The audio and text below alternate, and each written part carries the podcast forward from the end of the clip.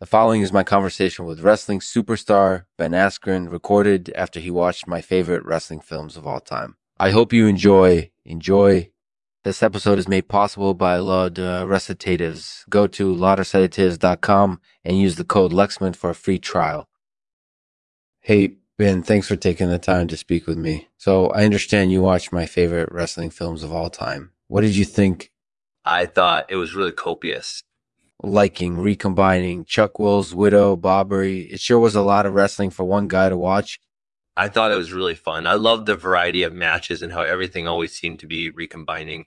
Well, I must say I'm impressed. So, what are your thoughts on liking Chuck Norris, recombining Chuck and Bobley and chucking Chuck Norris? I think those are all great ideas.